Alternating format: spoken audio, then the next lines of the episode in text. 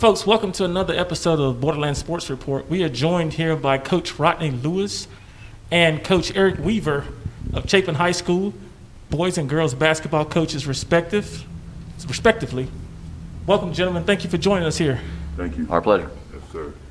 So, Coach, you guys both were our Borderland Sports Reports Coaches of the Year. So, as a program, what does that say for what you guys are doing there at Chapin? We're just getting started. So for us, um, we've been working together so long that we feel like this is where we're supposed to be. Um, and then you just add um, the icing on the cake is that it's a Northeast school and we get to do what we need to do here for our Northeast community. So we, we take great pleasure in to try to um, build our community up, build our kids up, build our school up. And so I wouldn't, you know, uh, the person next to me is the person that should be next to me, and we, we appreciate doing what we're doing every day. Good deal. So, you guys talk a lot about the personal relationship that you have outside of sports. How has that played into the success that both the programs have had there at Chapin? I mean, anytime you have positive relationships within leadership, it, it trickles down to whoever you're coaching. And people see that, they see that love, they see that camaraderie, and they understand that when you speak to them about you know things that you're passionate about and the things that we feel like have value in, in, in coaching and in life, um, it has weight. And people can, can grab a hold of that and take it as truth and, and believe in it and believe in each other. And the way we believe in each other is the way we would hope that the, the teams that we coach believe in each other as well. So if they, if they can see the example and we live it every day, and then they're able to you know, apply that to what it is, their situation and take that moving forward and, and apply that to their, their families and the teams that they're going to be part of, you know, for, through the rest of their lives. And that's what it's all about. We're just, we're just that example for them every day. Nice. Now, both of you guys really have young teams. Um, so the future looks really bright there. And just from the outside looking in, it looks like Chapin's prime to really, in my opinion, reach where they should have been in El Paso from the beginning. Um, when they built that school, one of the first things that I said was that school should be a powerhouse based off of where it's at, um, the location in the city, and just where they can pull from as far as talent wise. So as so it's taken this long, but you two have taken this program to where I think it should have been in the very beginning. And so the next steps really are how do you now progress and matriculate into playoffs? And um, I, I think you guys have done a great job in building that foundation. So what's next? The next step for you guys as far as that matriculation process? For us, um, coming off the, the Sweet 16 loss, and to see um, how um, the team, Mansfield Summit, um, played the game for four quarters and, and, and the, the, the constant pressure, the constant running, jumping, the, the conditioning, the strength, um, just the desire. It's, it's, it makes you as a coach and as a team have to go back to the drawing board and figure out what do we need to do here um, and our practices and our preparation and our workouts to get us to that level to play at that level because from the Sweet, Sweet 16 on, that's the kind of game you're going to see. Um, of course, we don't see see that day in and day out here um, because there's a disparity in, in, in the in the levels. But we have to we have to do our best to to uh, work work harder than we ever worked before and just be consistent no matter who we're playing in the way we play the game. Um, so we, for us, for the boys, we're back to the drawing board, more weights, you know, Vertimax, more conditioning. And then when we play games, we're not gonna look at scoreboards no more, we're gonna look at effort. And um, hopefully, that prepares us to be a lot better in the, the situation that we put ourselves in. As a coach, um, I should have been better, my team should have been better prepared, but until you see it, you really don't Yeah. know what you're seeing. And, Yep. and film doesn't show you how intense Yeah. players play. It shows you plays, it shows you tendencies. It doesn't show you that constant that constant pressure until you see it live. And we were unprepared. And that's, and that, that goes, that falls back on the coach, and we talk about it all the time. So for, for him and I, if nobody else is willing to help us prepare, we're willing to help each other do the best we can to prepare. Yeah. Mm-hmm. On the girls' side, we're lucky in that our region is so loaded with high-level teams. The team that comes out of Region 1 is typically a team that can expect to potentially win a state championship. And then compounding that for us, us here in El Paso, when we play an area-round game, we are playing state title contenders. We're playing regional champions and, and teams that can win this whole thing. So this year specifically told me, and I think hopefully all the other teams here in El Paso on the girls' side that plan on competing at a high level, that we are closer than everyone might believe that we are. But um, to get back to that work and how do we, you know, get over that hump, it's the next day. It's the next day of work. It's continuing to raise the bar for your expectation level for your intensity and the way you go about it every day. Um, and then taking those lessons that we've learned, the, the hard lessons that you learn when you when you lose games. Um, you know, life is a life is a game of losses, and you get to enjoy wins every once in a while. So how do you take losses? How do you take those learning, you know, situations and, and apply them to how you're going to be better moving forward? And then creating a consistent atmosphere where the expectation level is always raised. Um, but again, supporting their work at the same time, allowing them to fail and build them up within that process every single day. And as you do that day to day, it becomes a it becomes part of who you are. And then when you have that edge on a consistent basis, before you know it, you're performing at that level on a consistent basis. Why? Because it's just what you do every day. So we were fortunate enough to be able to build that kind of atmosphere over at Andress with the boys a few years ago. And now we're attempting to do the exact same thing again, just within both sports for the boys and the girls. Now we're able to affect the entire gym at all times. So that's the, that's the work. It's day to day. It's every day. Consistency. Definitely. And you brought up Andress, and, and that's another Northeast school that for years has been really the, the, the barometer and the, the, the standard for El Paso as far as taking teams and really matriculating down the, the through the playoffs. And you guys were an integral part of that. And so now coming to Chapin and bringing that same atmosphere and creating a second standard barrier in the city is huge, in my opinion. And so as you build Chapin and making it that standard barrier on both sides, boys and girls, with Andress in the corner looking over there like, we ain't ready to give up this mantle yet. Like, those games have to be intense, regardless to what y'all's records are. the records go out the window. That's Northeast. That's a pride thing. These are kids that have all grown up together and battled together, you know, in middle school um, since they were little people, you know, from the beginning. So records always go out the window when it comes to that. Even when we were having our measure of success over at Andress, the the record did not matter when it came to being able to play Chapin High School. It was about that night. It, that was about pride, and that was being about being able to walk around the Northeast and say, yes, we're we're the champions around here. And to bring that here again, Coach speaks on this all the time. Iron sharpens iron. Coach Coach Forbes with the boys and Coach Wallace, who's our very good friend over there with the girls.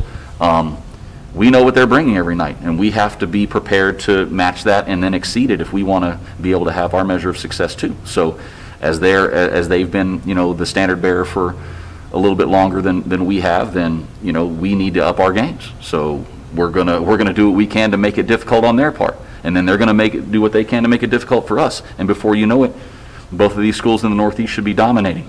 And we're just looking to make sure we get two wins. Other than that, we want them to be as successful as us. We'll see you in the regional finals. That's my mentality towards it. Coach Wallace and myself, we're either going to be the one or the two, and then we are looking to see each other in the regional final every year because that's what it should be. And, and you, you bring that up, and the, I don't I don't want people watching this to think that we're overlooking the other programs in El Paso. No, not at Americas all. has a really good program. Mm-hmm. Always, Burges on the girls' side has a really good program, Yes, sir. always. and but just from the outside looking in, is there enough to prepare you guys once you get out of district play, getting into regionals? Like on a day to day basis, when you play the regular season, how do you guys keep your players looking at the bigger prize? Um, because I mean, there's some games that you guys gonna play that if you wanted to, you could be you could win by 50. Mm-hmm. And so, how do you take those? And there's lessons learned in those games, but how do you take that and kind of like what Coach Lewis was talking about when you get into the Sweet 16 and it's constant pressure and you haven't seen that all year and you can't replicate it? How do you prepare for that? For me, um, I, I have to turn the intensity of practices up, and we have to go against each other. Um, for most of the year, uh, until it was brought to my attention, I, I was usually trying to keep my five together. But then, if my five is together, then practices are not as intense Yeah. as they as they could be because they're dominating my bench guys. So now you have to mix it up and, and challenge, put more challenges out there. For me on game days, I try to present challenges and more on the defensive end. Like, here- here's the number we're not giving up, and if we do, we're going to pay for it at practice with some sprints or some extra work or some some bear crawls or whatever um, kind of punishment kids don't like, so they can try to insist. So I try to make my challenges more defensively. We're both defensive-minded coaches and then the buckets will come um, off of that. But it's it's so difficult. You have to adjust to refereeing. You have to adjust to no fans, and so kids are kids. So you know they're gonna go here, and then if they look up and it's early for my team at least. We we had a we always had a drop, and we talk about it all the time. And by the time the fourth quarter comes, they're looking to throw lobs and and not play the game right. But then down the line, they can bite you in the butt. Um, so this year we won't make those same mistakes. So that's for me. I don't know for you. I mean, it, it very much mirrors that. Um, you, you have to take the lessons that you can learn from each game. There are things that you can take out of everything. I think being consistent within your style of play matters, um, and then having basic standards for the way that you go about it, not necessarily worrying about scoreboards. Um, i- if, in practice, if you if you're if you're working, you know, a lot of the time, yeah, you put you put a score to it, you know, and we're concentrating on that. Who's going to win? But that ups the level of the play amongst the, the girls that are there within the practice. That's great. Now, all of a sudden, in games, there are times in which you don't get as much resistance as you would at a practice. So, really, it's about the way you go about it every day, looking at those behaviors, paying attention to those things. Those are the things that I know I concentrate on, and continuing to up the level of that. And then not only my expectation, can the girls begin to hold each other accountable to those things as well? The moment that they start doing that, then the standard is truly raised.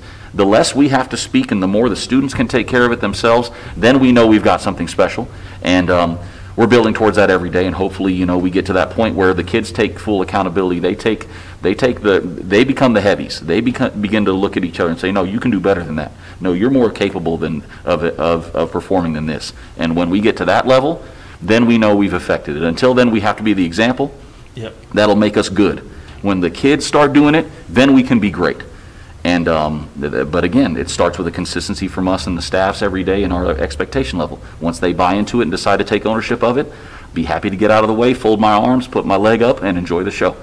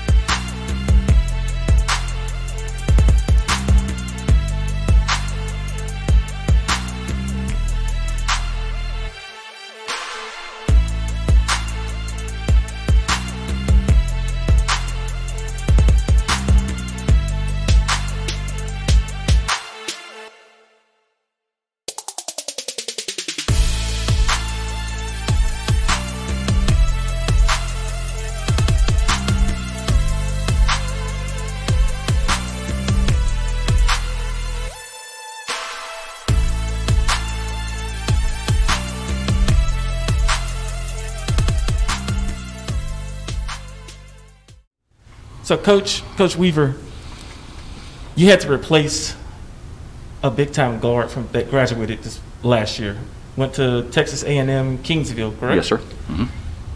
You had a lot of players that stepped up and filled that void that she left. Um, how did that happen? Like, like was that something that you identified as saying, "I think that this player can happen," or did it just organically happen in a team that someone stepped up? Um, I'll say it in a couple of ways. You win games with teams, you don't win games with players. You need talent. But when they're a team, you can, you can win at a high level. Um, the first name I'll put out is Selena Salaya. She was one, uh, one of our senior captains. Um, she created an atmosphere where we were going to play as a unit, as, as a group. We were going to do it more as a collective group. Okay, so that meant that girls were going to have to sacrifice what it is that they did individually to make sure that we as a group were successful. I mean, even within your own team, our best player was a third teamer all city because we had distributed numbers. You're not going to have that poke out performance all the time. Exactly. However, Brianna Montoya as a junior is an all-state player through TGCA, and, and the girl can go get buckets anytime she wants. She's clutch and she's a winner. She had proven that the last couple of years in the playoffs. As a freshman, she got 20 at Eastwood for that by-district win. The next year, she did it again, and that was with a young lady that can score at a very high level. One of the best guards to come out of El Paso in quite some time in Annalise. So the belief was already there. They knew they could play. And then you supplement that with five sophomores that can really get after it when you have that combination and they all agree to play together like we were talking about a moment ago, that culture, that buy into each other, we were, it wasn't about replacing one player. It was about creating an atmosphere where everyone felt the opport- that they had the opportunity to affect the game in their talents. They didn't have to do anything outside of their talent level. Just do what you do well. And if you can do those things, trust each other, we will be successful as a group. So it wasn't about necessarily replacing one player because you don't replace a talent like that. You just buy into each other and find a way to win together. And that's what those young ladies did better than anything else. Their best skill this year was their ability to be, be great teammates. So that, that helped us win games. And that's kind of really what I wanted to get out there was they bought in, Oh, absolutely. and and you're you're absolutely correct. Um, with all the success that y'all had this year, it wasn't just one player; it was a collective group. Yes, sir. It was somebody each night. You know, it, Jasmine Holt comes up and all of a sudden has a dominant performance, almost triple doubles a few times in big time games. You could always hand the ball to Brianna Montoya with four minutes left. She's going to close games in- in tight scenarios. You get, you, we had contributions from all over the place. Giselle Vega hitting threes, Madeline with her energy off the bench, Sam Triana as a young sophomore who's really beginning to grow as a player, and then Natalie and and uh, and Luna both being dogged defenders. You know, our prospects are very, very high, very, very quickly for this group, and there's no reason to think anything other than we're going to continue to be successful as we begin to add more talent, and they buy into that culture. Once they buy in, they, the, the standard is already set, and, and it's going to lead to nothing but more, more and more winning, and hopefully more and more playoff success as well. Nice. And Coach Lewis, I mean, you had one of the, you have, I won't say one of the best, you had probably the best player in the city in KJ on your team. And the growth that I saw from him from freshman to sophomore year was a big leap. And he made the kind of growth that I thought he needed to make to position himself to really be a Division One student, student athlete. And that was trusting his teammates. Yes, sir. Um, his freshman year, I think he tried to do a lot himself. Sure. And when you have that kind of talent, it's hard not to. Right. And just looking at your roster, I mean, it, it was, you had a lot of players. It's probably the best way I could put it. You had a lot of basketball players that understood the game, accepted their roles, Yes, they did. and bought into your team concept, with KJ being the shiny centerpiece of the ring, but there was a lot of a lot of diamonds around that ring. Oh, yeah. And so, how did that come about? Like, I, I get it, especially with boys, you can see talent, but with our egos, it's like, but I'm I'm I'm good as well. And so, that buy-in process, how did that work for you guys? Um, it started last year. Um, the way we lost um, against Wichita Falls, right in the area around, KJ fouled out, um, and we just couldn't get over the hump. And And what he realized was throughout the regular season when I did not trust him, this is the position that we're in because now I'm on the bench and I need to trust them to try to get us to the next round so I can be better the next game. Well, that didn't happen. So and he had to look within himself to say, well, I need to trust them more so if I do get put in a position, they can still perform. Um, and then you have Mikey Herrera, who who people don't know all year when we were saying social media wise and, and, and to the media that we had something to play for. Well, he lost his mom over the summer before this this uh, season, and then he caught caught um, uh, COVID, which kept him out a little bit longer than normal uh, because he tested positive twice. It was another test, and then he tested again. I guess he's one of those kids that's going to consistently have positive uh, test results, but we didn't know that at the time, so he had to sit out even longer. Mind you, he was my starting point guard my first two years. And then we get the transfer Mateo Burchell from Canutillo, who at Canutillo, he's the number one guy. He had to come in and, and throughout the year find his niche with our team, knowing that I, I returned five starters. Yep. And he found his way in. He got to the starting position because of Mikey. And when Mikey came back and Mikey did not fight at all or did not complain at all about his starting position back, and he understood where we were at and accepted his role, that's when you know you had a team. And then when you start hearing our guys start regurgitating the things we say about we're doing this for something bigger, you hear their conversation, you read their you read their quotes, and then you go, okay, now now we're on to something. So then the talk becomes, we're not losing in the round we are in. We knew coming in how good we were going to be, despite what the city may have said. We knew that we were going to be special this year. Um, and the funny thing is, we feel the same way this year as we did last year. We felt like we left one there, and that's going to just make us want to come back and do it all over again. And we'll grow. The maturity of KJ, along with the maturity of Manny, the maturity of Antoine, who can who can actually, both of those guys are really really good. If you Yeah. put them on any other team, their numbers are going to be much better. Mateo, if he would have stayed at Canutillo, he may not have advanced like we did this year, but he probably would have put up 20 something points a game. So you Yep. take those three guys in itself, which is why they are getting the, the accolades they're getting on making first team and second team all city and and um, with KJ getting all state and all that, you, you know, those four guys sacrificed a lot along with Mikey Herrera and, and James Holmes. It just made for winning. And it, then it becomes easy, like you said, once you get the team to buy in, even though KJ is, is the lead dog, what those guys understood and what was established right away. As soon as the news came out that KJ was top 25, we had to have a talk. So at practice, I just sat him down and said, yo, this is not just for him, this is for you guys too, because the thing about this pandemic, every game is being streamed. Yep. So people are watching the top 25 kid, but there's somebody watching you, you, you, you, you, and you too. And then you can just start seeing, so from there, Antoine was like, okay, well, this guy is, he's the dog. I'm the, I'm the lead dog. I'm gonna be the one with, with the stat line going this way. I don't care about my numbers going this way. So that's why he's averaging 10, 6, 5, 4. You know, his numbers are ridiculously long. Yep. KJ numbers are ridiculously high. He accepted that, which made them, to me, the best backcourt in the state. Then Manny knew his role. Like, okay, well, all I got to do is sit over here and work on my jumper, work on some one dribble, two dribble pull-ups. It became easy. And then Mateo just, it's a Swiss Army knife. He just filled in everywhere. And it just worked out for us. It worked out for us.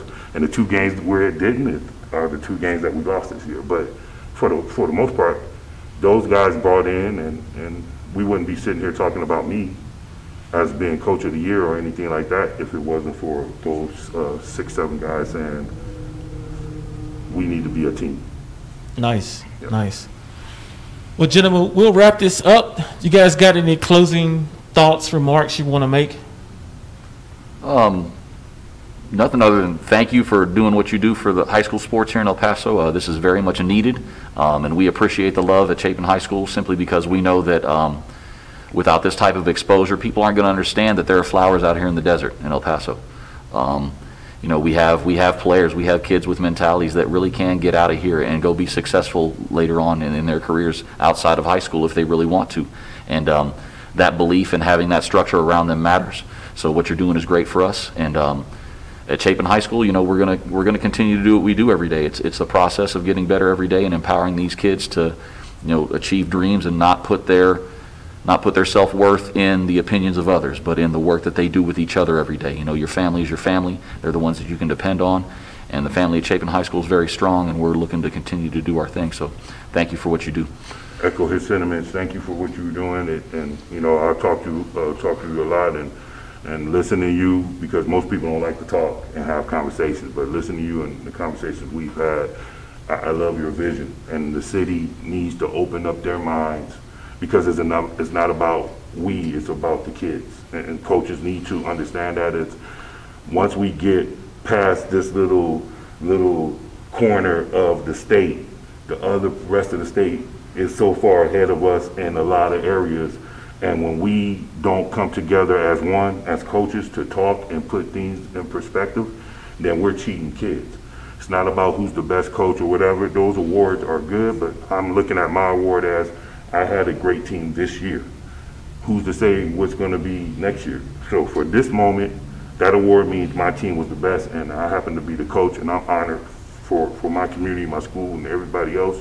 However, we all need to get on board and try to figure out what we need to do to, to, to ride whoever's the best team, whether it be America's, Chapin, Andress, or so on, whoever that team is, we need to support this guy and this man and his vision and support that team and try to get that team to make a run because we have the talent here to get to the next level and be consistent at it. But we have to do better. We have to have a vision like you to step outside ourselves and our egos and, and, and put forth effort to put our kids in position to be uh, recognized throughout the state. So thank you very much. I, I'm humbled, gentlemen, um, that you guys would say that. Uh, we started this, like I said, we had conversations as as a platform to be able to really put student athletes and El Paso out there on a national national level. Um, and so to hear you guys noticing what we're doing and backing what we're doing, greatly appreciate it. And um, we're going to continue doing this. Yes, sir. Um, we're going to continue the interviews, the awards, um, the magazine. It's, it's, it's all coming. So we're definitely excited about it. But, folks, this has been another episode of Borderland Sports Report. Thank you for tuning in. Have a blessed day. ACC. ACC.